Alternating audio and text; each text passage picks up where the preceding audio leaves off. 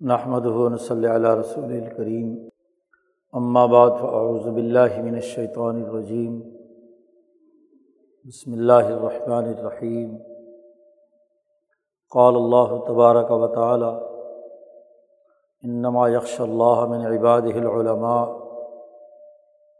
وقال تعالی الا ان اولیاء اللہ لا خوف علیہم ولا هم يحزنون.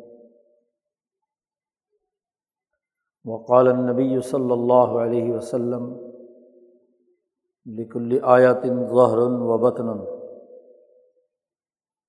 وقال علیہ الصلاۃ والسلام، طلب العلم فریضۃ علی کل مسلم. وقال النبی صلی اللہ علیہ وسلم، اتقوا من فراست المؤمن، فإنه ينظر بنور اللہ وقال النبی صلی اللہ علیہ وسلم، من طلب العلم لیجارا بہ العلماء او لیمارا بہ الصفحا او یصرف وجوہ الناس علیہ ادخلہ اللہ النار. صدق اللہ مولان العظیم و صدق رسول النبی الکریم۔ معزز دوستو دین اسلام کی صحیح اور جامع حقیقت سمجھنا ہر مسلمان کا بنیادی فریضہ اور تقاضا ہے۔ ایک آدمی جب کسی اسکول آف تھاٹ سے وابستہ ہوتا ہے تو اس کی حقیقت اور معنویت جاننا اور اس کے عملی نظام سے واقفیت حاصل کرنا یہ لازمی اور ضروری ہو جاتا ہے۔ مسلمان جب کلمہ طیبہ پڑھتا ہے اور اس بات کا اعلان کرتا ہے کہ وہ اللہ کے علاوہ کسی کو خدا نہیں مانتا۔ اور محمد مصطفیٰ صلی اللہ علیہ و سلم کو اللہ کا رسول اور آخری پیغمبر مانتا ہے۔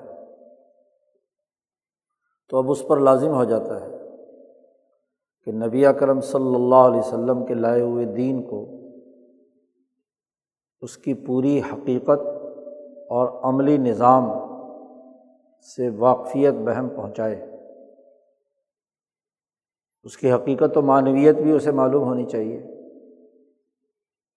اور اس کا جو عملی نظام ہے وہ بھی معلوم ہونا چاہیے۔ اس لیے کہ دنیا میں کوئی بھی کام ان دو دائروں کے بغیر مکمل نہیں ہوتا۔ ہر کام کی ایک معنویت اور حقیقت ہوتی ہے۔ اور پھر اس حقیقت و معنویت کی عملی شکل،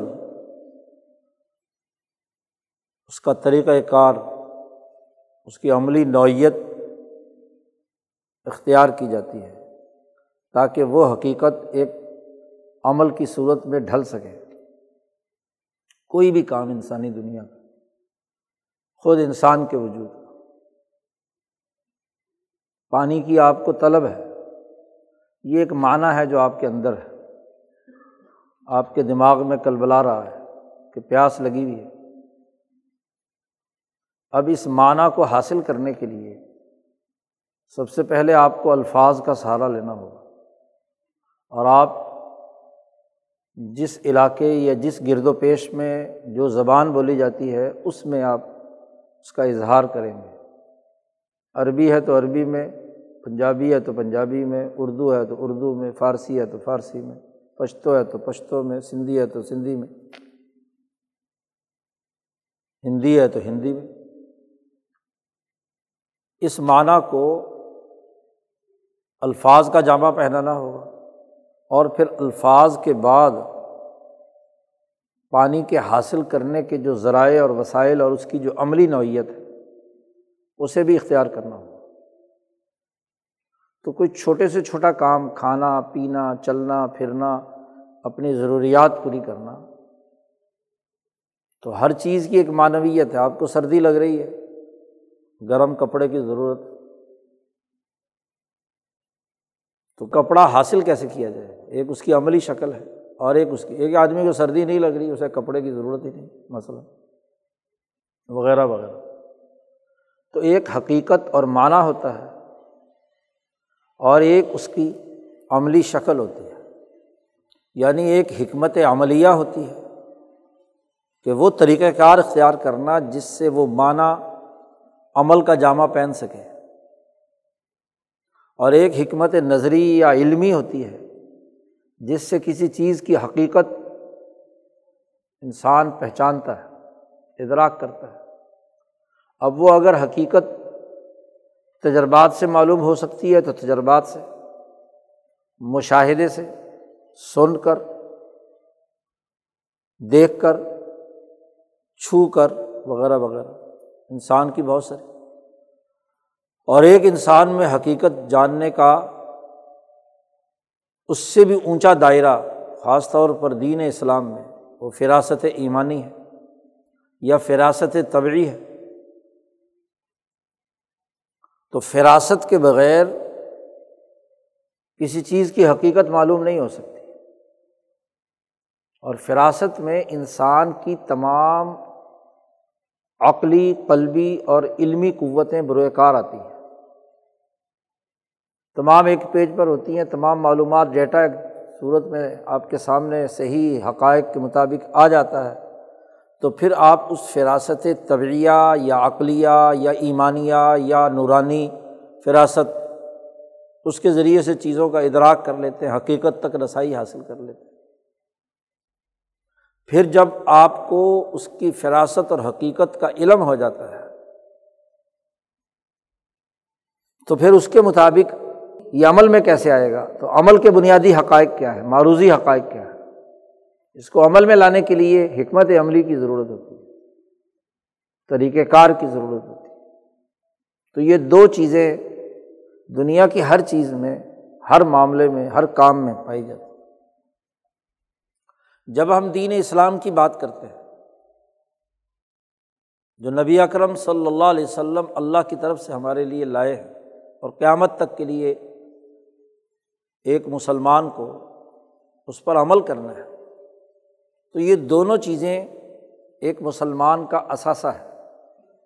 نبی اکرم صلی اللہ علیہ وسلم سے یہ دونوں چیزیں امت کو منتقل ہوئیں۔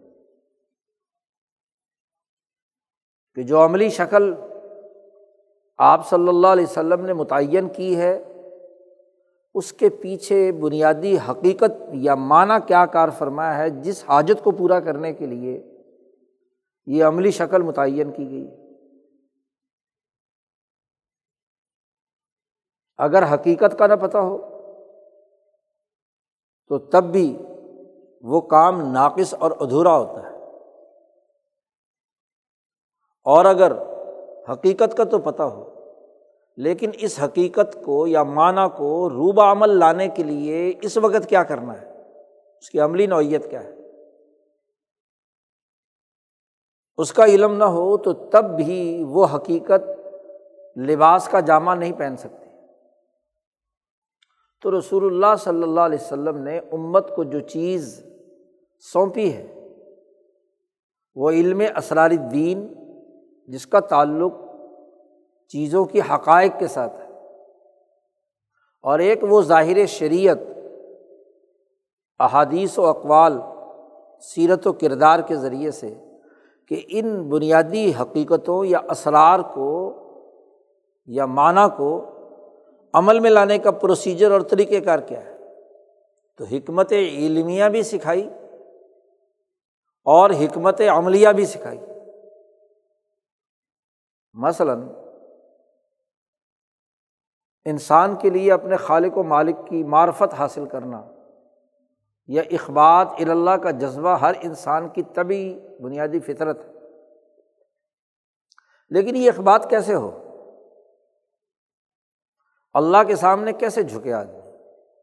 کیا طریقۂ کار ہے اس کا؟ کیونکہ اللہ تو ورا الورا ہے، ہماری اس تک کوئی رسائی نہیں ہے۔ تو ہم اسے کیسے پوجیں؟ کیسے دل میں اس کے سامنے خوشو و خضو کا اظہار کریں؟ یہ معنی اخبات ہر انسان میں پایا جاتا ہے کہ وہ اپنے منعم، جس نے اس پر انعام کیا ہے، جس پر ذات باری تعالیٰ نے اس کو وجود بخشا، نعمتیں بخشی، اب وہ اس کا شکر ادا کرنا چاہتا ہے۔ وہ اس کے ساتھ تعلق رکھنا چاہتا ہے۔ تو دنیا میں تو پتہ ہے کہ آدمی جو کوئی ہمیں کوئی کام خدمت سر انجام دیتا ہے، نعمت دیتا ہے تو ہم اس کا شکریہ زبان سے ادا کر دیتے ہیں۔ زیادہ ہو تو جا کر اس کے پاؤں پکڑ لیں گے۔ یا اس کے لیے کوئی نہ کوئی خدمت سر انجام دے دیں گے۔ تو وہ تو ایک مادی فرد ہے۔ اس کا شکریہ ادا کیا جا سکتا ہے۔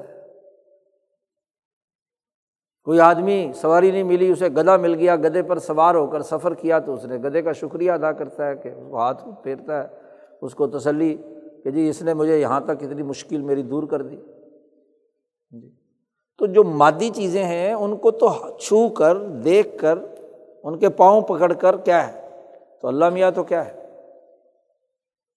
جو اصل کائنات کا پیدا کرنے والا خالق و مالک ہے وہ ہمارے سامنے ظاہری شکل میں تو موجود نہیں۔ تو اس کا شکریہ کیسے ادا کیا جائے؟ اسی لیے جتنی گمراہیاں پیدا ہوئی ہیں شرک یا تشبیح سے متعلق، وہ اسی اندازے کی غلطی سے ہوئیں کہ اللہ کا شکر ادا کرنا ہے۔ تو انہوں نے دیکھا کہ اللہ نے یہ پتھر پیدا کیا تھا، یہ پتھر بڑا اچھا سا ہے، خوبصورت سا ہے۔ اس کی توجہ گئی کہ شاید یہی انسان کی تصویر، فلاں انسان نے میرے ساتھ کام کیا تھا تو میں اس کو پوجنے لگ جاؤں۔ کسی کو آگ سے سخت سردی میں کیا ہے، راحت ملی تو اس نے کہا، وہ یہ اگنی دیوتا۔ پانی سے اس کو فائدہ ہوا، پانی پی کر اس کے جسم میں تراوٹ آ گئی، خشکی دور ہو گئی تو اس نے پانی کا شکریہ، دریائے جمنا اور گنگا کی پوجا شروع کر دی۔ پانی کا دیوتا۔ ذات باری تعالیٰ سے اخبات اللہ کیسے کیا جائے؟ اس کے لیے اللہ تبارک و تعالیٰ نے اپنے فرشتے کے ذریعے سے نبی اکرم صلی اللہ علیہ وسلم کو اپنی پوجا کرنے کا طریقہ بتایا، عملی شکل بتائی کہ اس طرح تہارت کرو، وضو کرو، غسل کرو، پاکیزہ کپڑے لو، اس طرح کیا ہے؟ ان ان اوقات میں اس کا شکریہ ادا کرو، اس کے حضور میں کھڑے ہو، اس سے سرگوشی کرو اس سے راز و نیاز کی باتیں پڑھو، اس کے سامنے الحمد للہ رب العالمین سے شکریہ ادا کرو، جامع ترین الفاظ کے ساتھ، کسی آیت قرآن کے ساتھ، سبحان ربی العظیم، سبحان ربی اللہ وغیرہ وغیرہ۔ اس کا ایک پورا ظاہری عملی شکل، جو دستیاب اور ممکنہ طور پر اللہ کی توحید اور اللہ کی اخبات کے تناظر میں تھی، وہ متعین کر دی۔ اب ایک ظاہری شریعت ہے نماز۔ اور ایک اس کا معنی ہے وہ بنیادی خلق، اخبات۔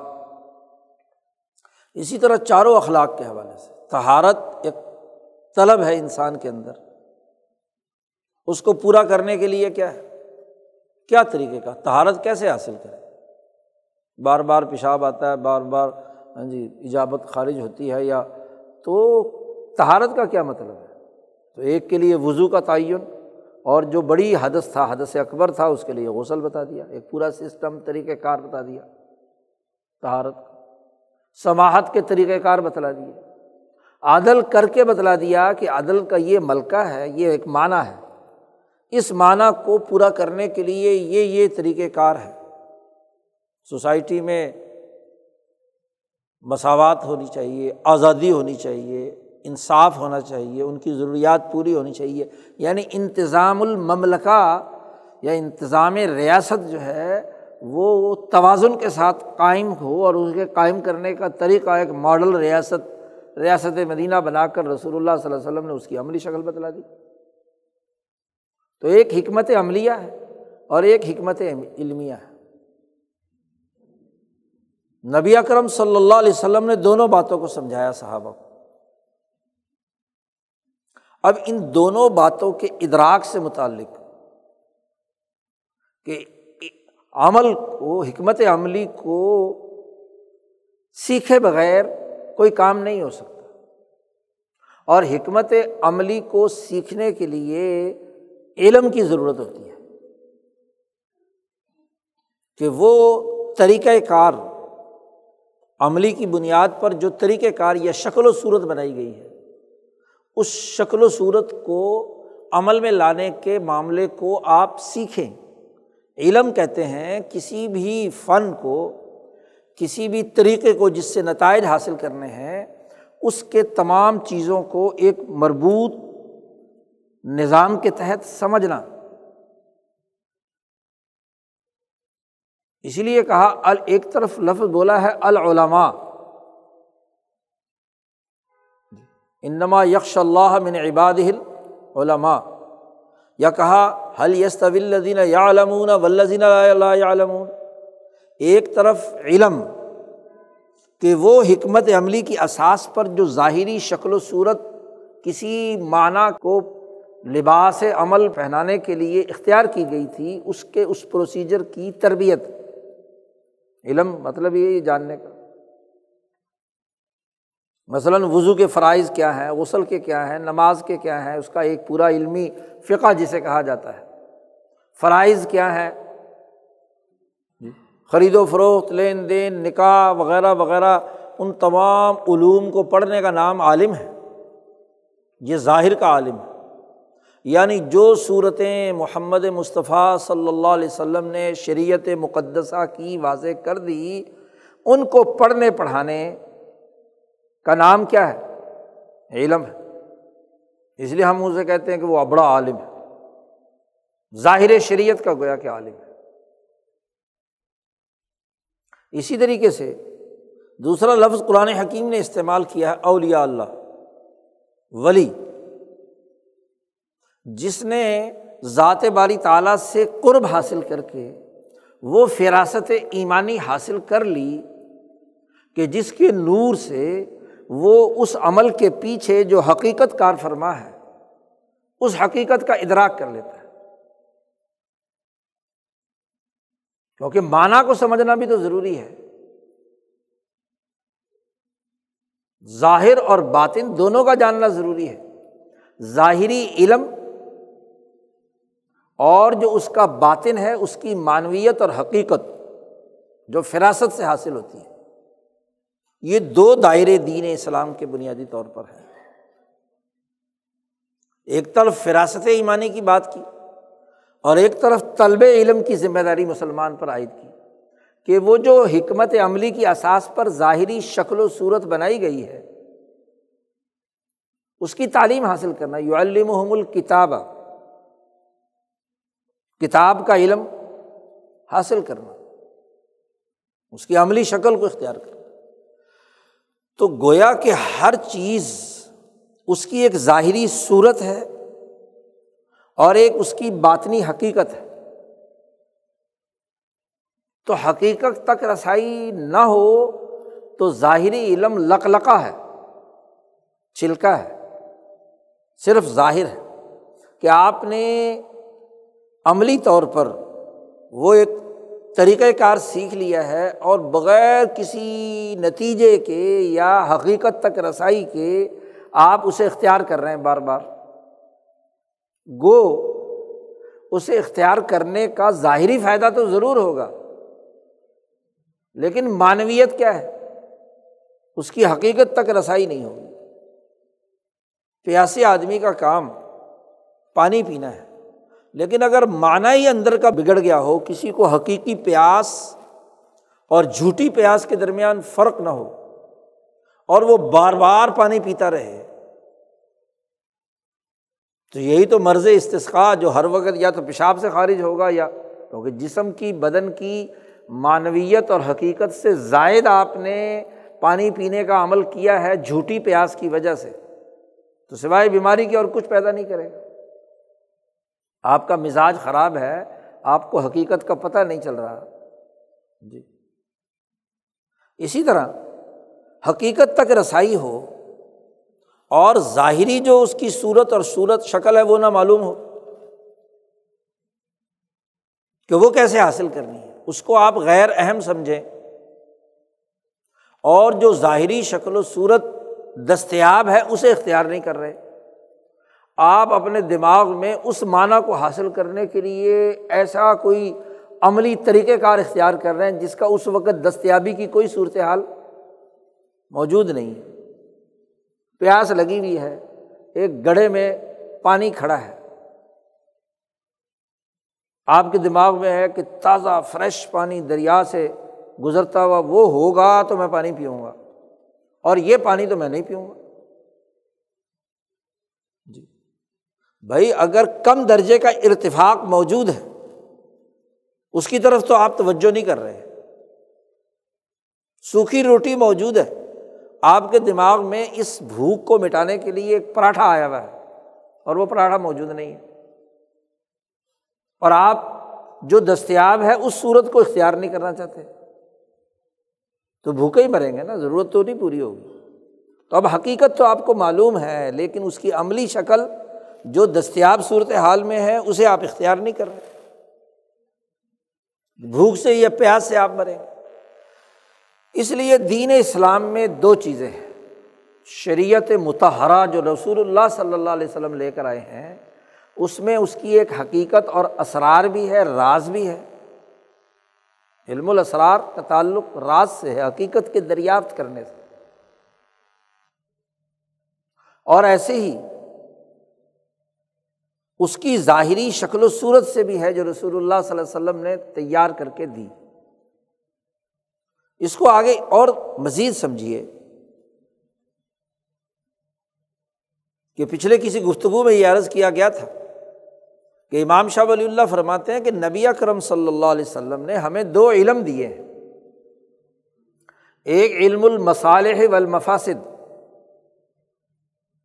اور ایک علم الشرائع والحدود۔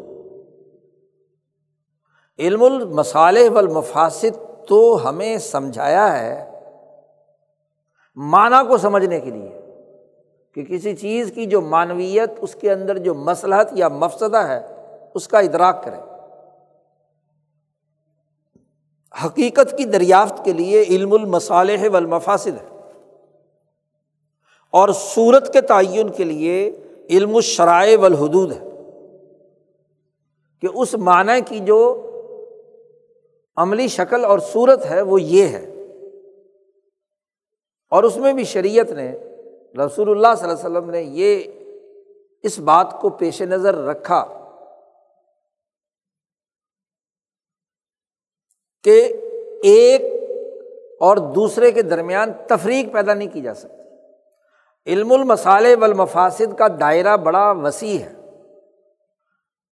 قانون میں وہ چیزیں جو محض عقل، محض طبیعت، محض انسان اپنے تجربے سے دریافت کر سکتا ہے، اس کے لیے کسی وہی الہی کی ضرورت نہیں ہے۔ تو وہ دائرہ تو انسانوں پہ چھوڑ دیا۔ بنیادی اصول دے دیا، مثلاً ملکہ عدالت، جس کا تعلق سوسائٹی میں عدل و انصاف اور نظم و نسق قائم کرنے سے اب اس کو عملاً کرنا کیسے ہے؟ تو وہ مسالے اور مفاصد کا علم سمجھایا کہ یہ یہ مسلطیں ہوں تو پھر انتظام اچھا ہوتا ہے اور یہ یہ مفصدیں ہوں تو پھر وہ نظام خراب ہوتا ہے اس کا ادراک کرنے کا۔ اس کے لیے کوئی لگی بندھی شکل کہ مثلاً آج سے چودہ سو سال پہلے جن ذرائع پیداوار کے تناظر میں ریاست مدینہ قائم کی گئی تھی، اب اس کی عملی شکل یہی نہیں ہے کہ آپ زمانہ لوٹ کر ترقیات سے پیچھے ہٹ کر چودہ سو سال پہلے گھوڑوں پہ سفر کرے اونٹوں پہ سفر کرے اور فلانے پہ کرے اور پھر عدل و انصاف کا نظام اس قبائلی سماج کے اندر قائم کرے وہ مسلطیں جو قبائلی سماج کی ہیں، اس کا اطلاق آج ڈیجیٹل دور میں کرے جن چیزوں کا ادراک انسانی عقل سے، تجربے سے، مشاہدے سے، گرد و پیش کے حقائق کو دریافت کرنے سے ہوتا ہے، ان امور کو، ان معنویتوں کو پورا کرنے کے لیے اپنے دور کے تناظر میں عملی نظام بنائے، ایسا عملی نظام جس سے نتیجہ عدل، امن، معاشی خوشحالی، آزادی اور حریت کی صورت میں ظاہر ہو، جس کے نتیجے میں نظم و نسق اچھا بنے، بس۔ اس کی کوئی طے شدہ صورت رسول اللہ صلی اللہ علیہ وسلم نے نہیں بتلائی۔ وہ انسانی عقلوں پر، بلکہ ہر دور کے فقہا، علماء پر چھوڑ دیا۔ حقیقی روح یہ برقرار رہنی چاہیے، بس۔ اور وہ معاملات جہاں انسانی عقل کچھ نہیں کر سکتی۔ جیسے مثلاً نماز پڑھنے کا طریقہ۔ روزے رکھنے تھے تو روزے کا طریقہ۔ کہ پورے سال میں کتنے روزے، کس مہینے کے روزے؟ حج ہے، زکوٰۃ ہے، حدود ہیں بساس ہے سزائیں ہیں۔ ان تمام سے متعلق جو شریعت متحرہ نے نس قطعی کے ذریعے سے یا احادیث مبارکہ میں صحیح یا سنت کے ذریعے سے یا اجماع صحابہ اور فقہا سے یعنی جادہ قویمہ کے مطابق جو چیز طے شدہ ہے، اسے ظاہر شریعت کہیں گے۔ وہ صورت ہے۔ اس صورت کی حفاظت کی ہے۔ صحابہ نے، عبداللہ ابن عمر نے مدینہ میں، عائشہ صدیقہ نے، عبداللہ ابن مسعود اور علی المرتضیٰ نے کوفہ میں۔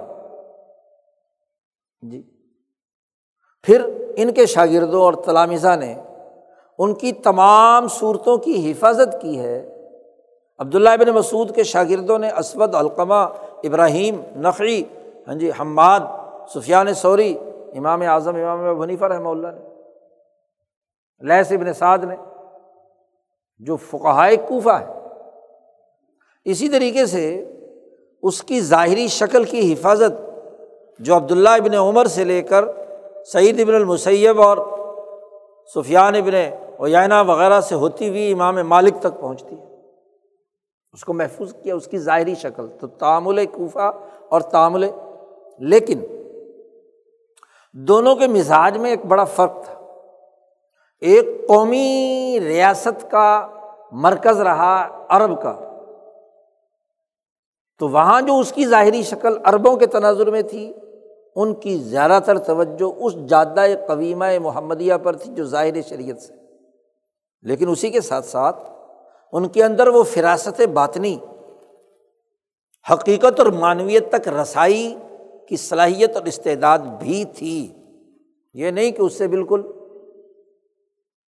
اس کے مقابلے میں امام اعظم، امام حریفہ یا تعامل کوفہ والے لوگ جہاں موجود تھے کوفہ بسرا وغیرہ میں، یہ ایک بین الاقوامی سماج ہے۔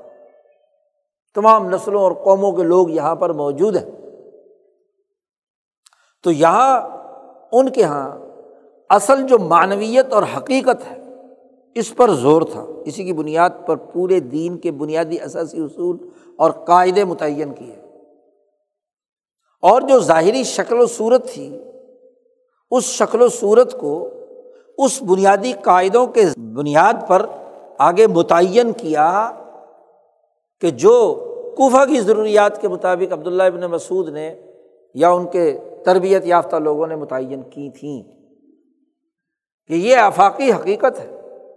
اس حقیقت کو پورا کرنے کا اگر عرب معاشرے کے اندر وہ پیٹرن ہے، تو ایک مکس معاشرے میں جہاں عرب و عجم سب لوگ موجود ہیں، تو وہاں اس کی عملی شکل کیا ہوگی؟ جی۔ اسی طریقے سے جہاں جہاں فقہ حنفی آئی، تو وہاں وہاں وہ حقیقی روح یا حقیقت اور معنویت اس کو پیش نظر زیادہ رکھا گیا، لیکن اسی کے ساتھ ساتھ ان کے اس پورے عمل کے اندر وہ فراست اور نور باطنی، جس نے حقیقت اور معنویت کو معلوم کیا، اسی کے ساتھ ساتھ ظاہری شکل بھی صحابہ کی احادیث کے تناظر میں جو عملی شکل تھی، اس کو سامنے رکھا۔ اسی لیے انہوں نے کہا، امام ابو حنیفہ رحمہ اللہ نے ایک طرف تو نور باطنی کے حوالے سے کہا کہ فراست سے میں سمجھ سکتا ہوں کہ غیر شرعی عمل کے اثرات انسانی جسم پر کیا ہوتے ہیں اور شریعت پر عمل کرنے کے اثرات کیا ہوتے ہیں؟ یہ تو حقیقت اور معنویت کا ادراک ہے۔ اور اسی کے ساتھ ساتھ کہا کہ اگر اس صرف اسی کو میں سامنے رکھتا اور رائے اور عقل سے میں کیا ہے مسئلے بیان کرتا تو پھر موزے پر مسے کو میں نیچے سے کرنے کا حکم دیتا، کیونکہ پاؤں تو گندا نیچے سے ہوتا ہے، اوپر سے تو نہیں ہوتا۔ لیکن چونکہ حدیث آ گئی، ظاہری شریعت ہے، تو اس ظاہری شریعت کی حفاظت بھی کی۔ تو صورت اور معنی کی حفاظت کی ہے۔ امام شاہ ولی اللہ فرماتے ہیں کہ یہ چار سو سال خیر القرون کرنی سم الدین جلون ہم سم الدین جلون ہم یہ تین صدیاں ایسی ہیں کہ جس میں دین کی یہ صورت اور معنویت دونوں چیزیں برقرار رہیں۔ اور اس حدیث کے مطابق کہ لکلی آیتن ظہر و بطن ہر ایک آیت کا ایک ظاہر ہے اور ایک باطن ہے۔ تو ظاہر کو بھی اور باطن کو بھی۔ لیکن یہ دو روئیں تھیں۔ ایک وہ جو حقیقت اور معنویت پر زیادہ زور دیتے تھے اور اس کی جو عملی شکل ہے، اس کو معروضی حقائق کے تناظر میں اس کا اطلاق کرتے تھے، لیکن اطلاق صحابہ سے ہی کر کے کرتے تھے، اپنی رائے سے نہیں۔ اسی طریقے سے جو آئمہ ظاہری شریعت کی پابندی امام مالک تک کرتے تھے، ان کا آگے سلسلہ امام شافی امام احمد بن حنبل ان کے ذریعے سے آگے بڑھتا ہے اور پھر امام بخاری، امام مسلم، جو آئمہ فقہ محدثین ہے ان تک پہنچتا ہے۔ کہ انہوں نے جو ظاہری شریعت ہے، آپ صلی اللہ علیہ وسلم نے کیسے کیا؟ صحابہ عبداللہ ابن عمر نے کیسے کیا؟ ابن عباس نے کیسے کیا؟ جی اسی طریقے سے تابعین نے تاؤس نے کیسے کیا؟ سعید ابن المسیب نے کیسے کیا؟ امام مالک نے کیسے کیا؟ امام احمد اور امام شافی نے کیسے کیا؟ اس شکل کی حفاظت کی۔ لیکن اسی کے ساتھ ساتھ باطنی نور۔ امام بخاری حدیث لکھتے ہیں، تو روزۃ النبی صلی اللہ علیہ وسلم کے پاس بیٹھ کر اس نورانیت سے معلوم کرتے ہیں کہ اس حدیث کے پیچھے کیا نبی اکرم صلی اللہ علیہ وسلم کے الفاظ مبارکہ کی ایک خاص خوشبو اور نور ہے، وہ نور ہے یا نہیں؟ غیر نبی کے کلمے اور رسول اللہ صلی اللہ علیہ وسلم کے جملوں کے درمیان جو فراست کا ذوق رکھتا ہے، وہ فرق کرنے کی اہلیت رکھتا ہے۔ آپ صلی اللہ علیہ وسلم سے یہ منسوب یہ جملہ جو ہے، یہ اپنی درایتاً، ایک تو روایتاً چھان پھٹک کی چھ لاکھ حدیثوں میں سے چار ہزار حدیثیں صحیح راویوں سے۔ اور پھر اس کے بعد اس کا اگلا جائزہ لیا کہ کیا یہ الفاظ جو ہیں ان کے ذریعے سے کوئی ہاں جی ان میں کوئی نورانیت ہے، حقیقت ہے، معنویت ہے؟ اور حقیقت ہے تو کس اسٹرکچر کے تحت ہے؟ اس کی احساس پر امام بخاری نے، مسلم نے ترمزی نے، ابو داود نے کتابیں مرتب کی فقہ محدثین نے کہتے ہیں۔ زیادہ توجہ ظاہر شریعت کی صنعت پر اس کو روایت کے نقل کرنے پر ان لوگوں کی رہی۔ اسی لیے بعض باتیں انہیں فقہائے کوفہ کی سمجھ نہیں آئیں تو اس پر انہوں نے کیا ہے؟ سوالات اٹھائے ہیں۔ بخاری میں موجود ہیں۔ اور جو باتیں یہاں کے لوگوں کی انہیں سمجھ نہیں آئی تو وہاں انہوں نے سوالات اٹھائے ہیں۔ تو چار سو سال تک تقریباً صورت اور معنی دونوں کے جامع علماء فقہائے محدثین ہوں یا فقہائے علمائے ربانی ہوں، جو حقیقت تک رسائی کو بنیاد بناتے ہیں۔ جس کو امام شاہ ولی اللہ نے بالمان الجلی اور بالمان الدقیق بیان کیا ہے۔ توفیمات الہیہ میں دو دائرے۔ چار سو سال کے بعد جو سب سے بڑی خرابی پیدا ہوئی، ان کے متبین میں کہ بڑھتا بڑھتا وہ اسکول آف تھاٹ جو فقہ محدثین کا تھا، وہ ظاہر شریعت کا جو الفاظ اور اس کی تصحیح اس کے پیچھے پڑ گیا اور وہ جو نورانیت یا حقیقت تک رسائی کا عمل تھا یا فراست کا عمل تھا، اس میں کمی آ گئی۔ اور یہ کوئی ایک دو سال میں نہیں ہوتا، ایک مسلسل سفر ہوتا ہے۔ اس سفر میں تیسری، چوتھی، پانچویں آگے نسلوں میں جا کر وہ صرف ظاہری شکل رہ گئی۔ اللہ ماشاء اللہ محققین فقہ محدثین کے۔ باقی اس ظاہری حالت کے اندر، اسی سے اس کے اندر اتنا غلو ہو گیا کہ جن کو مجد الفسانی نے علماء القشر کہا ہے، چھلکا۔ ایک چیز کا ایک چھلکا ہوتا ہے۔ اور ایک چیز کا لب ہوتا ہے۔ امام شاہ ولی اللہ نے اسی کو حجرت اللہ البالغ میں استعمال کیا کہ ایک علم حدیث کا لب ہے اور ایک علم حدیث کا کشر ہے، چھلکے ہیں۔ تو وہ صرف چھلکوں کے پیچھے، راویوں کی پڑتال، راویوں کی بنیاد پر کیا ہے؟ آگے حدیثوں کے صحیح اور ضعف، اس کی صنعت اور اس کی باقی ظاہری شکل صورت اس کی طرف متوجہ رہے۔ اکثریت کی بات ہے۔ جو حقیقی فقہ محدثین تھے، انہوں نے تو اس نور فراست اور باطنی کو اپنے اندر رکھا۔ دوسری طرف، وہ فقہ جو حقیقت اور معنویت کی رسائی کی طرف چلے اور ان میں خاص طور پر وہ صوفیہ کرام جو بغداد، کوفہ سے یا عبداللہ ابن مسعود کے اسکول آف تھاٹ سے وابستہ ہیں اور جن سے آگے سب صوفیہ کے چاروں سلسلے وجود میں آئے۔ قادری، چشتی سور وردی نقش بندی ان تمام کے یہاں جو تو ان کے محققین تھے، انہوں نے شریعت کا جو ظاہر، اس کو برقرار رکھا۔ لیکن اہمیت ان کے نزدیک حقیقت اور معنویت کی تھی۔ لیکن کچھ لوگ ان کے اندر بھی ویسے پیدا ہو گئے کہ جو صرف حقیقت و معنی کے پیچھے ایسے لگے کہ جو ظاہری شریعت کی صورت رسول اللہ صلی اللہ علیہ وسلم نے متعین کی تھی، اس کا انکار کر دیا یا اس کو چھوڑ دیا، ترک کر دیا۔ انہوں نے کہا صورت ہو نہ ہو، صرف بس حقیقت اور معنویت جو ہے، اس کو ہمیں پیش نظر رکھنا ہے۔ اگر مانا نہیں ہے تو ظاہری شکل چھوڑ دو، کیونکہ اس سے وہ فائدہ نہیں ہو رہا۔ انہوں نے کہا جی جاہل ایسے زندیق اور مفصد لوگوں نے تو یہاں تک کہہ دیا کہ نماز کی کیا ضرورت ہوتی ہے نماز تو دل کی ہوتی ہے۔ مانا ہونا چاہیے، بس ظاہری شکل کی کیا صورت؟ فاسق و فاجر لوگوں نے یہاں تک انتہا پیدا کر دی گمراہ لوگوں نے۔ تو دو دائرے عالم اسلام میں مجد الفسانی اور امام شاہ ولی اللہ سے پہلے کے زمانے میں پھیل چکے تھے۔ مجدی ولی اللہ سلسلے کی سب سے بڑی خصوصیت یہ ہے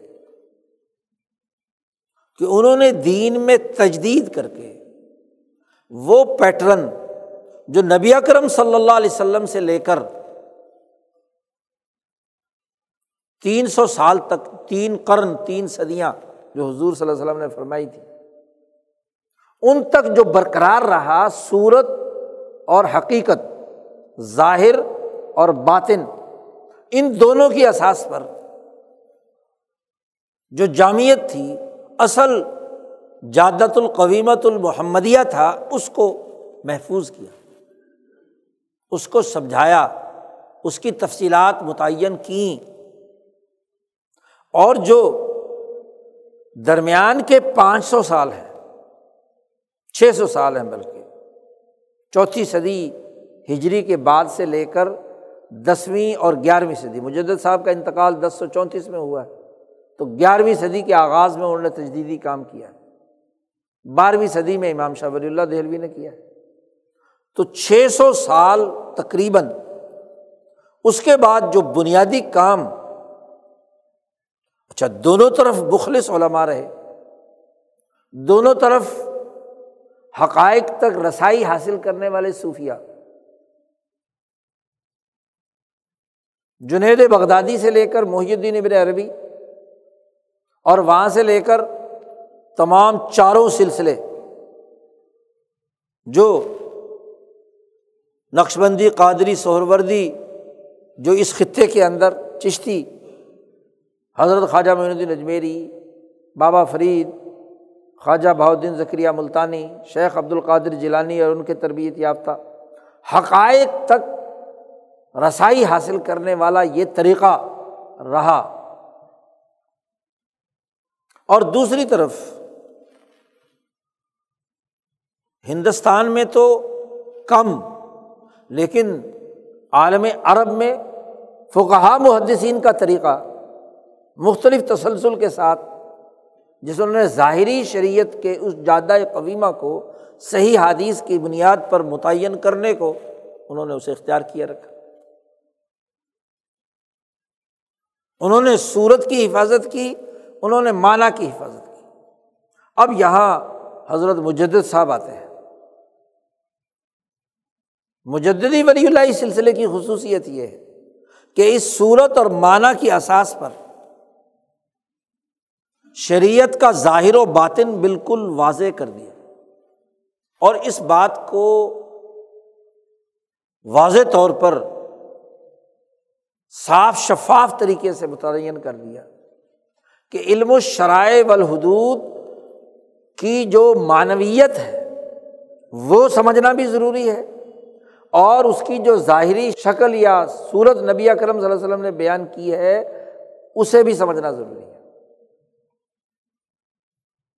انہوں نے باطنی نور سے مثلاً نماز کی جو حقیقت و معنویت تک رسائی حاصل کی اور اسی باطنی نور سے اس کی جو عملی شکل کا جو وجود تشبیح ہے، اس کی، اس حقیقت کی جو صورت ہے، اس کی بنیاد پر متعین کی اور اس کے لیے بڑی زبردست دلائل دیے ہیں حضرت مجد الفسانی۔ کہ اس دنیا میں کوئی کام صورت اور معنی کے ملاپ کے بغیر نہیں ہو سکتا۔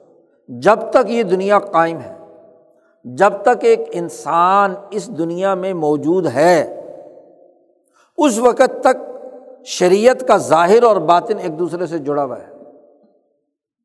ہاں دنیا سے جانے کے بعد جب یہ جسم اس کے ساتھ نہیں ہوگا، خالی روح رہ جائے گی، تو اس روح کے اندر خلق یا حقیقت اور معنی وہ برقرار رہے گا۔ وہاں نماز پڑھنے کی ضرورت نہیں ہے، وہاں کسی عبادت کی ضرورت نہیں ہے، اس کی صورت کی حفاظت کی ضرورت نہیں ہے جو اللہ برزخ میں جس حالت میں رکھے، اس کے مطابق وہ اپنی اپنی عبادتیں کریں۔ جو بھی حالت۔ دنیا کے اندر ضروری ہے کہ ان دونوں کے درمیان دونوں کو یکساں اہمیت دی جائے۔ یہ وہ بنیادی نظریہ ہے۔ اب اس نظریے سے بہت ایک بڑا بنیادی فرق پیدا ہو گیا۔ ان میں جو علمائے ظاہر یا علماء القشر ہیں اور ان میں جو علمائے حقیقت اور تصوف کی بنیاد پر صورتوں کو غیر اہم سمجھتے ہیں، عملی شکل کو غیر اہم سمجھتے ہیں، ان کے درمیان بڑا بنیادی فرق ہو گیا۔ ولی اللہ فکر کی بنیادی خصوصیت یہ ہے کہ حکمت علمیہ اور حکمت عملیہ کے اساس پر دونوں چیزوں کا استعمال کیا جائے گا۔ نبی کرم صلی اللہ علیہ وسلم کو اللہ نے شریعت کی پابندی کا حکم بھی دیا ہے کہ سما جالنا کالا شریعت یہ شریعت کی جو ظاہری شکل آپ کو دی ہے، اس کی پابندی کریں گے آپ، اس کی اتباع کریں گے۔ اور اسی کے ساتھ ساتھ اس کی جو معنویت ہے، خشیت ہے، اللہ کا ڈر ہے، اخبات ہے خوشو ہے مخبتین، منیبین، وغیرہ وغیرہ۔ ہاں جی۔ کیا ابھی وقت نہیں آیا علمیہ علی الزین امن تخشا قلوب ہوں ان کے دلوں کے اندر خشیت پیدا ہو۔ تو قلب کی کیفیت کی تبدیلی سے متعلق سینکڑوں آیات میں حکم دیا گیا۔ تو دونوں چیزوں کی جامعت کی اساس پر وہ نور فراست اس مجدی ولی اللہ سلسلے میں پیدا ہوا۔ کہ جس کی روشنی میں حقیقت تک بھی رسائی اور جو ظاہری شکل ہے اس تک بھی رسائی۔ یہ ولی اللہ جماعت اور غیر ولی اللہ جماعت کے اندر بنیادی فرق اور ہم اس کا اثر دیکھتے ہیں کہ ہر دور میں اس ولی اللہ جماعت نے کسی بھی پیش آمدہ مسئلے کے اندر فراست کے ذریعے سے اس کی حقیقی معنویت تک ادراک کی کوشش کی اور شریعت کی روشنی میں اس کی ظاہری شکل و صورت کو کیا ہے؟ ملاحظہ کیا۔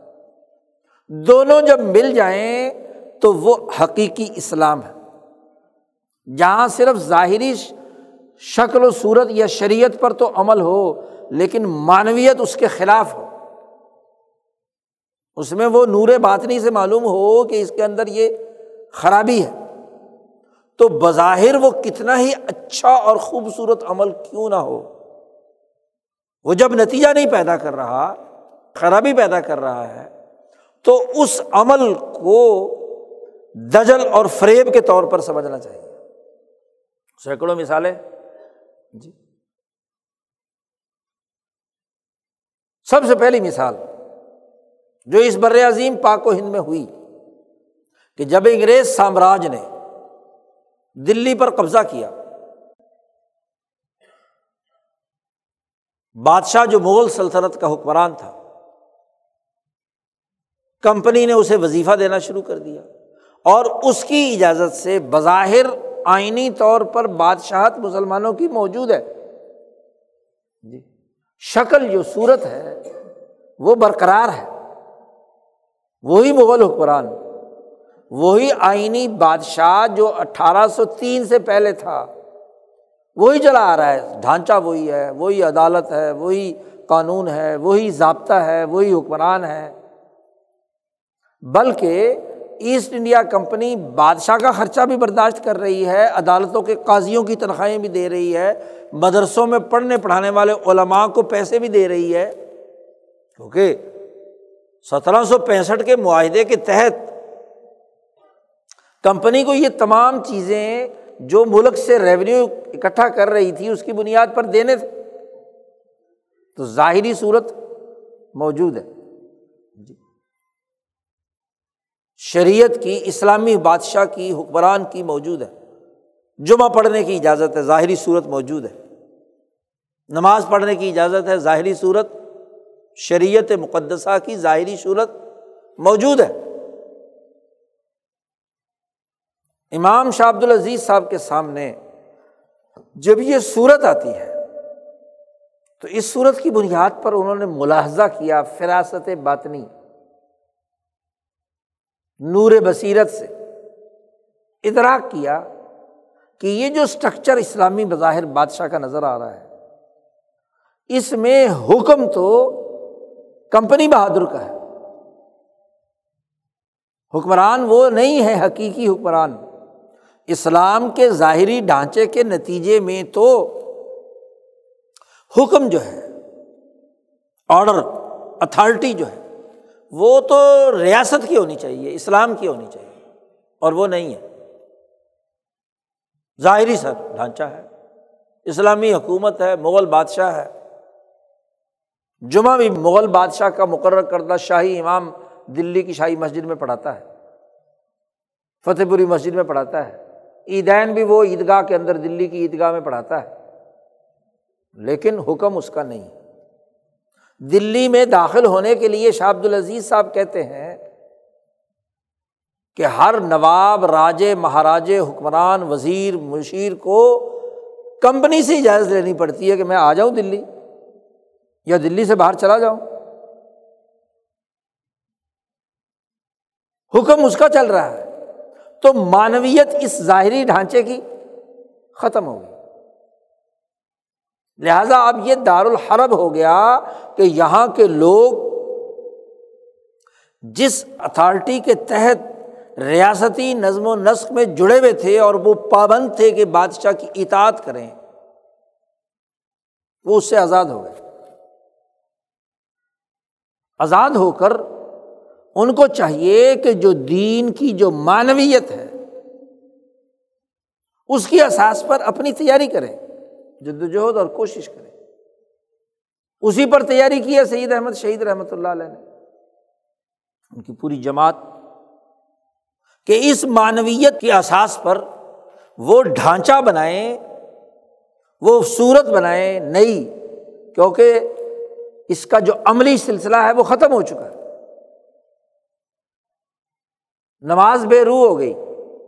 لیکن اس کا یہ مطلب نہیں کہ نماز چھوڑ دو۔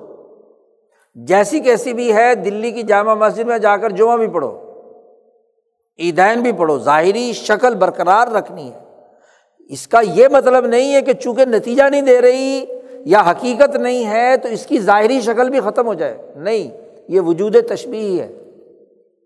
خود اس کے ظاہری عمل کرنے کا بھی ایک ثواب اور نتیجہ ہے۔ اس کی مانویت پیدا کرنے کی کوشش کرنی ہے، نہ یہ کہ اس کی شکل کو اس طرح سے کیا ہے، ختم کر دیا جائے۔ عدالت رہنی چاہیے، جتنی موجود ہے رہے۔ کم از کم اس کی وجہ سے جس درجے کا عدل و انصاف یا جس درجے کا نظم و نسق ہے وہ برقرار رہے۔ اسی لیے شاہ عبد العزیز صاحب کے شاگرد قاضی القضات ہیں، صدر الصدور ہیں، اس نظم کے ساتھ وابستہ ہے کہ ظاہری صورت بھی مطلوب ہے۔ تو جس درجے میں موجود ہے، وہ اپنی مانویت نہیں پیدا کر رہی تو اس کا مطلب یہ کہ اسے چھوڑ دو۔ غلط، برقرار رہے۔ لیکن اس میں معنی پیدا کرنے کے لیے کردار ادا کر جدوجہد جاری رہے گی۔ اس کی مانویت پیدا کرنے کے لیے انقلابی جدوجہد۔ نئی صورت پیدا کرنے کی ضرورت۔ اس میں روح پیدا کرنے کا کام ہے۔ یہ وہ بنیادی فکر ہے جو اس ولی اللہ مجدی جماعت نے پیش کیا اچھا اٹھارہ سو ستاون میں وہ ظاہری صورت بھی انگریزوں نے فنا کر دی۔ اب صورت بھی گئی۔ اور مانا یا مانویت اور اس کی حقیقت جو ہے وہ پہلے سے گئی بھی تھی۔ تو اب بالکل سسٹم ٹوٹ گیا۔ اب اس دور کے اندر مانا اور اس کی ظاہری شکل دونوں پیدا کرنے کی تعلیم و تربیت کا مرکز بنانے کی ضرورت ہے۔ کہ ظاہری شریعت وہ کیسے سکھائی جائے عوام کو؟ ریاست تو اس کے لیے فنڈ نہیں دے رہی۔ وہ تو تعلیمی ادارے اس اساس پر بنا رہی ہے جس کی اساس پر وہ جو سسٹم بنے گا وہ ان کے اسکول آف تھاٹ کا بنے گا۔ ایسے ججوں کی تربیت کر رہی ہے، ایسی بیوروکریسی کی تربیت کر رہی ہے، ایسے کلرک تیار کر رہی ہے اٹھارہ سو پینتیس سے کہ وہ اس کی صورت بنائیں گے۔ مانا تو پہلے ہی ختم ہو گیا۔ وہ مانا وہ ہے جو انہوں نے غلامی کی صورت میں مانویت ہم پر مسلط کی ہے۔ لہذا اب اس کے لیے ولی اللہ سلسلے کے وہ علماء جو ظاہر و باطن دونوں کی مہارت رکھتے تھے۔ پوری فراست سے بھی اور پورے علم سے بھی ایک مرکز بنایا۔ جس مرکز میں جادہ قویمہ محمدیہ کے مطابق جو ظاہر شریعت ہے، اس کی تعلیم و تربیت کا اہتمام بھی۔ اسی طریقے سے اس کی جو ان شریعت کی ان صورتوں کے پیچھے جو نور باطنی سے جو معرفت یا اس دور میں جو اس کی عملی شکل بنے گی، حقیقت تک رسائی کی تربیت کا مرکز بنایا، پارٹی بنائی، جماعت بنائی، اسی کو مولانا سندھی کہتے ہیں۔ کہ مرکز بدل دیا۔ دلی کے بجائے گاؤں میں ایک دیہات میں پہنچ گئے۔ حاجی امداد اللہ مہاجر مکی، حضرت نوروتوی حضرت گنگوئی۔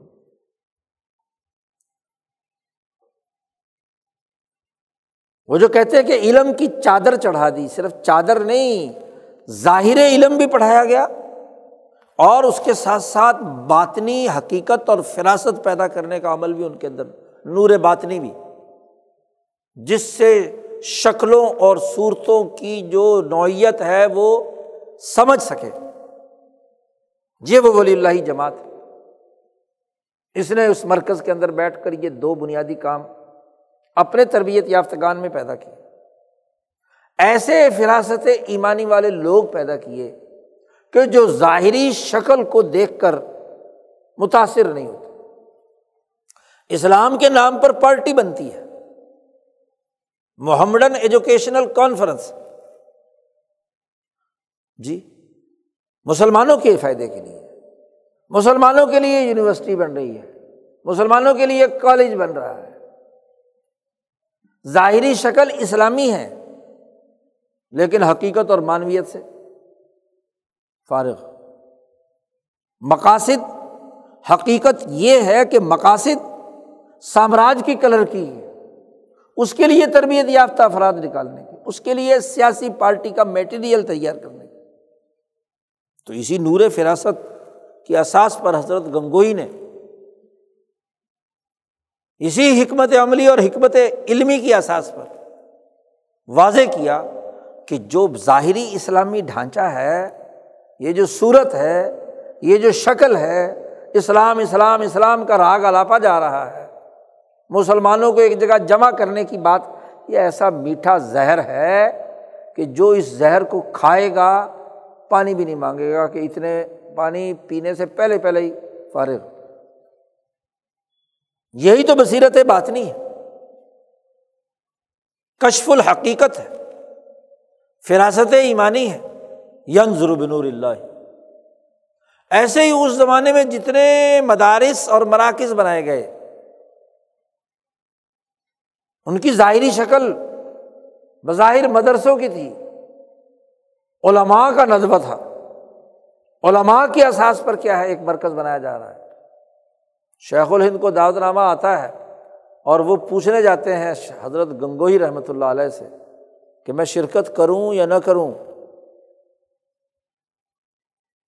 تو حضرت نے فرمایا کہ مجھے روک دیا گیا ہے کہ تم نے وہاں بظاہر بڑے بڑے صوفی، نیک، ظاہری شکل بنانے والے وہ بنا رہے ہیں۔ نا لیکن نور باطنی اور نور فراست سے انہوں نے ادراک کر لیا کہ اس کے مقاصد کیا ہے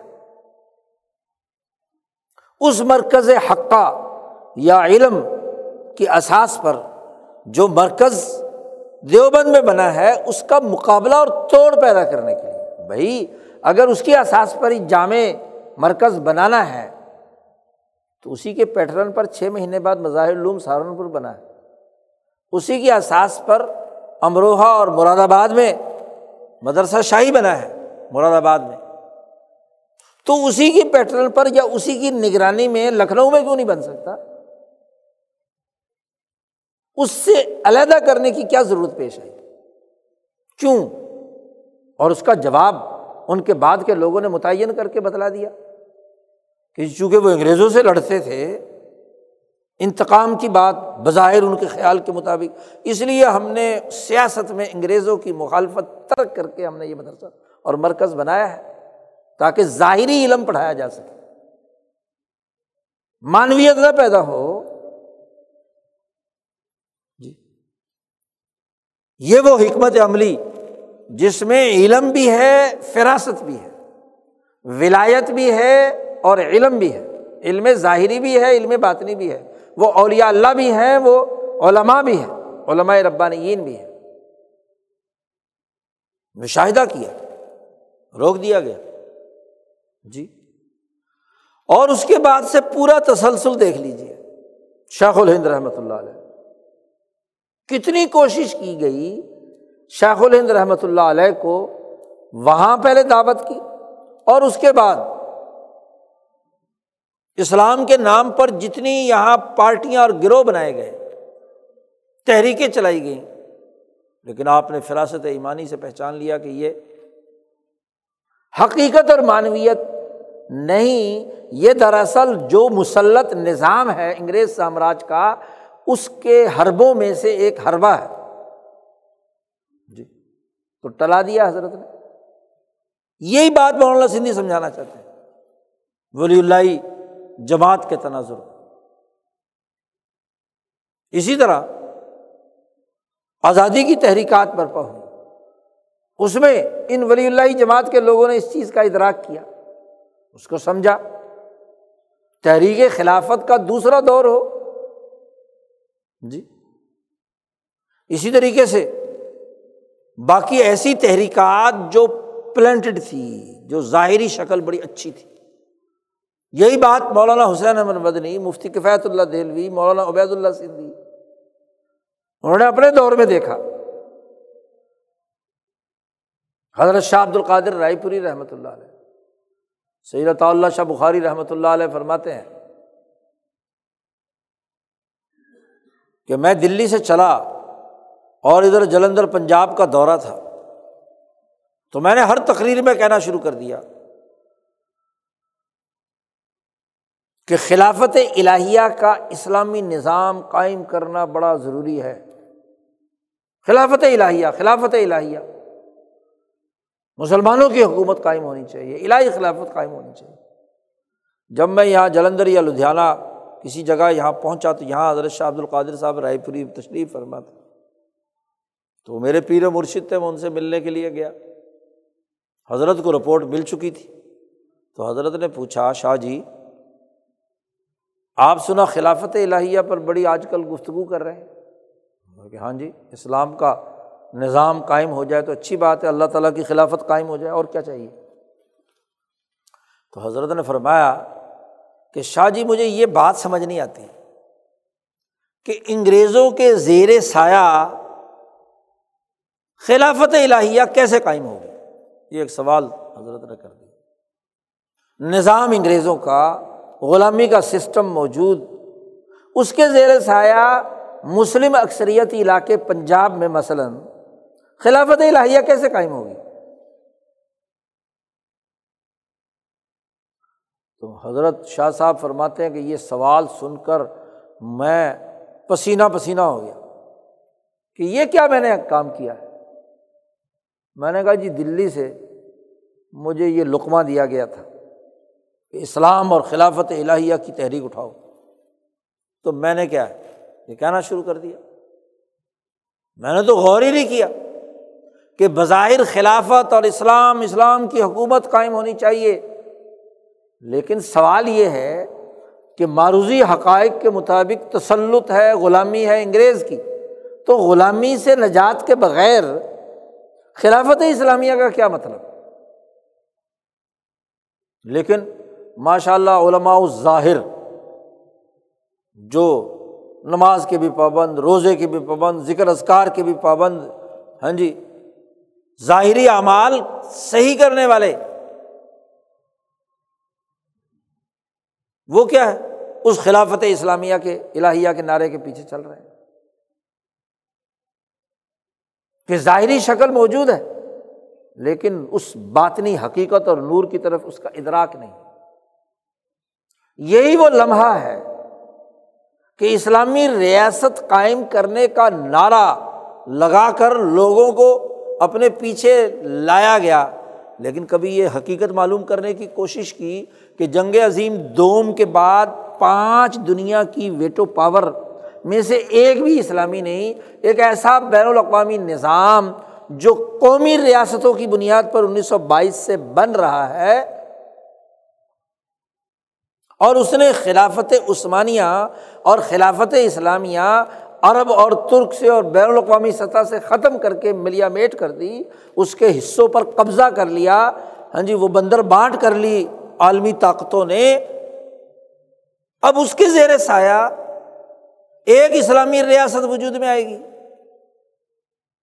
تو وہ اسلامی ہوگی یا غیر اسلامی ہوگی؟ سورت کو دیکھا جائے گا، اس کا نام اسلام کے نام پر ہوگا، شکل و صورت وہاں ان کی ہوگی تو جو علماء القشر تھے مجد الفسانی کے الفاظ میں، تو انہوں نے اس چھلکے کو دیکھا، اس ظاہر کو دیکھا کہ جی ہم تو صرف ظاہر کے مکلف ہیں اور ظاہر میں یہ ہاں جی اسلام کا کام ہو رہا ہے اسلام کے لیے جد وجہد ہو رہی ہے، تو ہم اس کے پیچھے ہوں۔ جبکہ ولی اللہ علماء، انہوں نے کہا، بھائی، اس کے ساتھ اس کی حقیقت بھی تو دیکھو کہ حقیقت کیا ہے۔ اس پورے ظاہری ڈرامے کے پیچھے طاقت اور قوت کس کی ہے؟ کون استعمال کرے گا؟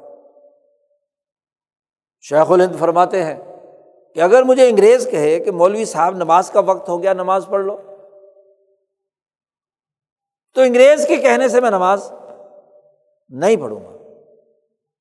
کیوں کہ نماز کی جو ظاہری شکل و صورت ہے، اس کے لیے اللہ نے مجھے حکم دیا ہے کہ زوال سے لے کر جو زہر کا وقت دو چار گھنٹے کا ہے، میں اس کے اندر اندر کسی بھی وقت پڑھ لوں۔ لیکن یہ جو اس وقت مجھے انگریز کہہ رہا ہے کہ نماز پڑھ لو تو مجھے نماز میں لگا کر کوئی اور کام تو نہیں، میرے خلاف کرنا چاہتا۔ شیطان کا کیا کام؟ کہ وہ ایک مسلمان سے کہے کہ نماز پڑھ لو۔ تو معنی کہاں سے حاصل ہوگا؟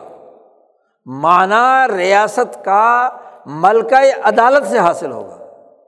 وہ معنویت ہے، وہ بنیادی خلق۔ پچہتر سال کی پوری تاریخ دیکھیے کہ ریاست اسلام کے نام پر ہے، لیکن نہ آزادی، نہ عدل، نہ انصاف، نہ امن، نہ معاشی خوشحالی۔ بھائی اسلامی ریاست کے باقی تعلق تو ایک سسٹم سے ہے، انتظام ہے۔ اور وہ انتظام یا سسٹم چار چیزیں پیدا کرے، آزادی، عدل، امن اور معاشی خوشحالی۔ یہ چار چیزیں پیدا کرے، وہ انتظام تو وہ نظام الحی، وہ نظام المدینہ، وہ نظام الریاست۔ وہ اپنی حقیقی معنویت کے ساتھ موجود ہوگا۔ اور اس کے ساتھ ساتھ ظاہری شکل بھی، ظاہر شریعت بھی۔ نماز، روزہ، عبادات، اس کا پورا نظام، اس کا طریقۂ کار، سود خوری کی حرمت وغیرہ وغیرہ وغیرہ، یہ سب کیا؟ حدود و شرائع کا نفاذ، یہ دونوں چیزیں بیک وقت ہیں۔ صرف یہ کہنا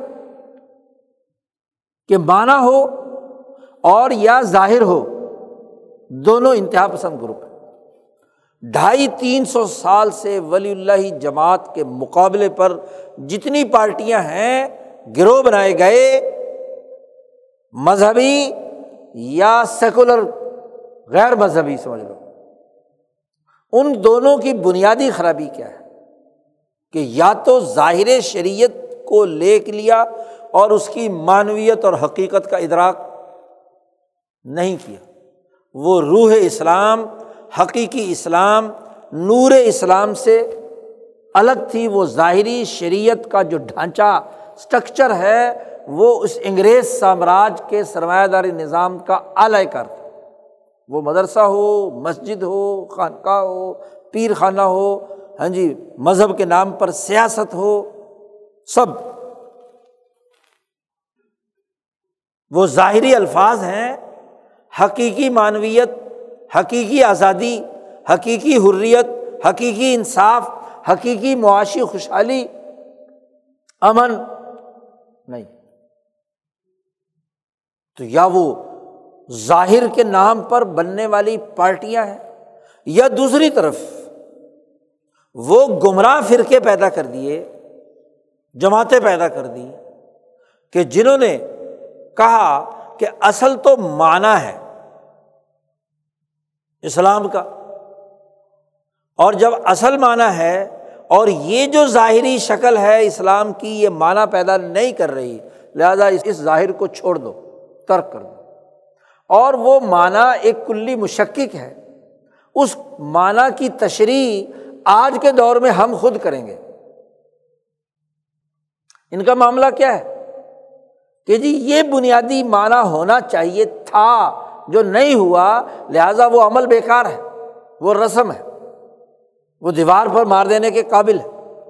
اور اس کے بجائے وہ جو اس دور کے تمام لوازمات اور تقاضے اور حقیقت ہے کہ سامراج کا چونکہ قبضہ ہے، یورپ والوں کو واک اوور مل گیا ہے۔ تل کل ایام الدابلحا بین الناس، لوگوں میں زمانے بدلتے رہتے ہیں، تو اب ان کے سامنے سرنڈر کر دینا چاہیے۔ ان کی شکل و صورت، ان کا طریقۂ کار یا ان سے ملتا جلتا اس معنی کی عملی شکل کوئی ضعیف حدیثوں، کوئی ضعیف روایتوں یا پورے پرانے فقہ کے کسی اقوال یا تخریجات کی بنیاد پر بنا لینے چاہیے تاکہ ہمارا ان کے ساتھ دوستانہ قائم ہو جائے۔ جی یہ دوسرا گمراہ فرقہ ہے۔ یہ جتنی بھی جماعتیں ہیں۔ ولی اللہ جماعت نے کہا کہ جو علم الشرائع والحدود ہے، جو رسول اللہ صلی اللہ علیہ وسلم نے متعین کر دیے ہیں، ان کی ظاہری شکل نہیں تبدیل کی جا سکتی۔ وہ برقرار رہے گی کیونکہ اس میں اپنا ایک باطنی نور ہے۔ اسے برقرار رکھنا ہے۔ نماز کی جیسی شکل موجود ہے۔ اس کو برقرار رکھا جائے گا۔ عیدین کی اور آد و وظائف کی، ظاہری علم پڑھنے پڑھانے کی، علمی ڈھانچہ معلوم کرنے کی وہ شکل برقرار رہے گی۔ اس میں تغیر و تبدل، وہ زیادہ قویمہ جو ظاہر ہے وہ بھی موجود رہے گا۔ اور اسی کے ساتھ ساتھ یہ انقلابی جد وجہد کی جائے گی کہ اس ظاہر شریعت کے ساتھ ساتھ اس میں وہ معنی حقیقی پیدا کیا جائے جو نبی اکرم صلی اللہ علیہ وسلم کو مطلوب تھا، صحابہ کی انقلابی جد وجہد نے پیدا کیا تعبین کی جد وجہد نے پیدا کیا، یا علماء ربانی جین اور اولیاء اللہ نے اپنے اپنے دور میں اس کے اندر معنویت پیدا کرنے کے لیے، حقیقی آزادی، حقیقی جد وجہد کے لیے انہوں نے کردار ادا کیا۔ اسی لیے آپ دیکھیں گے کہ امام شاہ ولی اللہ دہلوی سے لے کر حضرت اقدس شاہ سعید احمد صاحب رائے پوری تک ان تمام شخصیات اس ولی اللہ جماعت کے لوگ ظاہر شریعت پر پوری پابندی سے عمل کرتے تھے۔ جو شریعت نے حکم دیا ہے۔ اس کی مخالفت یا اس کو نظر انداز کرنے کا عمل کبھی نہیں ہوا۔ نئے بچوں کو دعوت کے لیے اپنے قریب لانے کے حوالے سے ان پر سختی نہ کی ہو جی۔ حکمت عملی کے تحت کہ جب مانوس ہو جائیں گے، خود بخود شریعت پر عمل کرنے لگ جائیں گے۔ یہ الگ بات ہے۔ یہ تو حکمت عملی۔ جیسا کہ مولانا الیاس صاحب دہلوی نے کیا، جیسا کہ کیا ہے، سارے بزرگوں نے شدھی شنکشن تحریک کے اندر کیا۔ کہ ان کو اپنی طرف لانے کے لیے، لیکن خود اپنی ذات پر اس کا نفاذ کیا۔ ڈاکٹر ظہیر الق صاحب سناتے ہیں، مولانا عبید اللہ سندھی کے نوا سے کہ حضرت سندھی نے انتقال سے پہلے مجھے اپنے پاس بلایا اور کہا کہ دیکھو میں امام اعظم، امام عنیفا کی فقہ کا مقلد ہوں اور اس انقلابی جد وجہد اور اسفار کی وجہ سے میری چار پانچ نمازیں ایسی ہیں جو میں نے فقہ حنفی کے مطابق نہیں پڑھی۔ میں چاہتا ہوں کہ تم ان کا کفارہ ادا کر دو پڑھی ہیں لیکن دوسرے فقی مذاہب میں سے کسی کی احساس پر۔ ان کا فدیہ ادا کر دینا میری طرف سے۔ پابندی کی حالت یہ ہے۔ اپنی ذات پر مولانا حسین احمد مدنی کی پوری زندگی دیکھیے۔ مفتی کفایت اللہ صاحب کی زندگی دیکھیے۔ مشائق رائے پور کی زندگی دیکھیے۔ کہ جو شریعت رسول اللہ صلی اللہ علیہ وسلم نے مجدی ولی اللہ، علماء اور ان کے مخلصین جتنے بھی گزرے ہیں یہی نہیں، سارے ولی اللہ جماعت کے لوگ۔ جہاں بھی مجدیہ سلسلے کے مخلص لوگ موجود ہیں، ولی اللہ سلسلے کے مخلص لوگ موجود ہیں، انہوں نے ظاہری شریعت کی پابندی کی، اپنی ذات پر نافذ کی۔ لوگ نہیں کرتے تو ان کا معاملہ ہے۔ ان کو دعوت دی، حکمت عملی بنائی۔ لیکن جو کچھ ظاہر شریعت ہے، یہ معنویت کے ساتھ روب عمل ہونا چاہیے۔ کبھی ظاہر شریعت کے ہاں جی ظاہری ڈھانچے کو دیکھ کر متاثر ہو کر مانا کو چھوڑ دیا ہو۔ نہیں، ہر مدرسے کو، علماء کو، ظاہری شریعت کے کام کو پرکھا کہ کیا یہ حقیقت اور معنویت کے اعتبار سے ہے یا نہیں۔ اسلام کے نام سے جماعتیں انیس سو اکتالیس سے لے کر اب تک بن رہی ہیں۔ کیا یہ واقعی مانا بھی یہ ہے؟ یا صرف اس جماعت اسلامی ہے جمیعت علماء اسلام ہے جمیعت فلاں ہے جمیعت فلاں ہے۔ مانویت کیا ہے؟ اس کے پیچھے حقیقت کیا ہے؟ ظاہر میں تو اسلام اسلام کا لبادہ ہے۔ اسی طرح ہر ایک معاملے کو حقائق کے تناظر اور فراست کے تناظر میں سمجھنا۔ اور اگر اس معاملے سے متعلق رسول اللہ صلی اللہ علیہ وسلم کی نصوص سے زیادہ قویمہ محمدیہ کی اساس پر جو اس کا ظاہری ڈھانچہ ثابت شدہ ہو جائے شریعت مقدسہ سے، اس کو اس تناظر میں بھی دیکھیں جی۔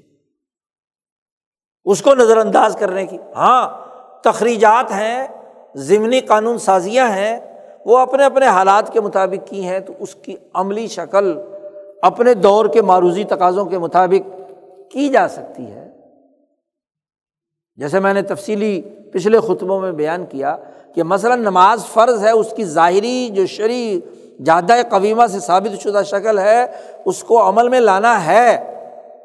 لیکن اول وقت پڑی، آخر وقت پڑی، درمیان وقت پڑی اور معروضی حقائق کے لوگ وہاں موجود تھے، پانی دستیاب ہے، نہیں ہے، سفر کی حالت ہے جیسے وہاں معروضی حقائق سامنے رکھ کر عمل کیا جاتا ہے، ایسے تو ضرور کیا لیکن سرے سے شریعت کا انکار کر دیا جائے، غلط۔ یہ وہ جامعت ہے جو اس کی خصوصیت۔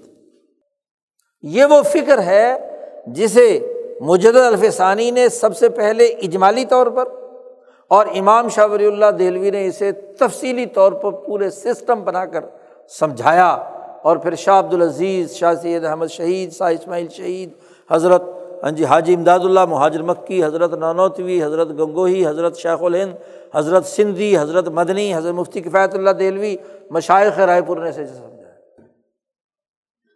کہ وہ حقیقی اسلام کا تصور سامنے آئے، جس میں ظاہری صورت بھی اور جو باطنی صورت ہے، ان دونوں کا ادراک ہو۔ فراست باطنی کا بھی استعمال ہو، معنویت اور حقیقت تک رسائی کے لیے۔ اور اس کی ظاہری صورت اور شکل کا بھی ادراک ہو کہ اس کی نوعیت بنیادی طور پر زیادہ قوی اور محمدیہ کے مطابق ہے یا نہیں ہے۔ یہ وہ شعوری جدوجہد اور کوشش ہے اور یہ آج کے مسلمان کی سب سے بڑی ضرورت ہے۔ اس لیے کہ مسلمان دھوکہ کھاتا ہے، جذباتی ہے، یا تو ظاہری شکل میں الجھ جاتا ہے، یا مانویت کے نام پر ظاہری شکل و صورت کا منکر ہو کر سامراجی تاغوتی قوتوں کا اعلی کار بن جاتا ہے۔ دونوں طرف سے اعلی کار بنتا ہے۔ اب اس وقت دنیا پہ جو ظاہری صورت ہے اور باطنی حقیقت ہے وہ عالمی سرمایہ داری نظام کا تسلط ہے۔ اس کا ڈھانچہ ہے۔ صورت بھی اسی کی اور معنی بھی اسی کا۔ وہ معنی سرمایہ داری کا اگر کسی ریاست اور علاقے میں اسلام کے نام سے حاصل ہوتا ہے، تو سرمایہ دار کو سودا اسلام کا بیچنا ہے۔ چاہے ایک ملیشیا سے دنیا بھر تک اسلامی ایئر لائن شروع کر کے وہاں کی ایئر ہوسٹس کو کیا نام ہے سکارف پہنا دے۔ نماز کے لیے پڑھنے کا انتظام کر دے۔ ہر سیٹ کے آگے قرآن پاک رکھے۔ اسے تو پرافٹ چاہیے۔ بس۔ وہ بندے چاہیے جو زیادہ سے زیادہ عمرہ کرنے کے لیے جدہ جائیں۔ بس۔ اور وہ ہوا ہندو۔ ہندو ایک ایئر لائن چلا رہا ہے۔ اسلامی ایئر لائن دنیا کی واحد ایئر لائن اس کی نظر تو سرمایہ پر ہے۔ ظاہری شکل و صورت۔ ظاہری لبادہ اسلام کا ہو، لیکن کام ان کا ہو رہا، اسے سمجھ لو اسی طریقے سے ظاہری شکل و صورت اختیار کر کے سیکولرزم کی، معنی کی، حقیقت کی باتیں کر کے یہ دعویٰ دینا کہ تم حقیقت سے ٹکرا رہے ہو۔ سامراج کا غلبہ ہے، سرمایہ داری نظام کا غلبہ ہے۔ تو اس زمانے میں شریعت کی، دین کی، دین اسلام کے انقلاب کی بات کرنا، یہ حقائق سے سر ٹکرانا ہے۔ اس لیے سرنڈر کر جاؤ۔ جو بھی کچھ اس نظام کے اندر رہ کر ان کی خدمت کر کے تم کوئی مفادات اٹھا سکتے ہو تو وہ اٹھاؤ بس۔ چاہے کینیڈا جا کر، امریکہ جا کر اسلام پھیلانا پڑے۔ اسلام کے نام پر ادارے بنانے پڑے۔ جی۔ یہ دو انتہائی ہیں۔ ولی اللہ جماعت کا باشعور نوجوان ان دونوں کے اس دجل و فریب کو سمجھ کر دین اسلام کی ظاہری اور باطنی،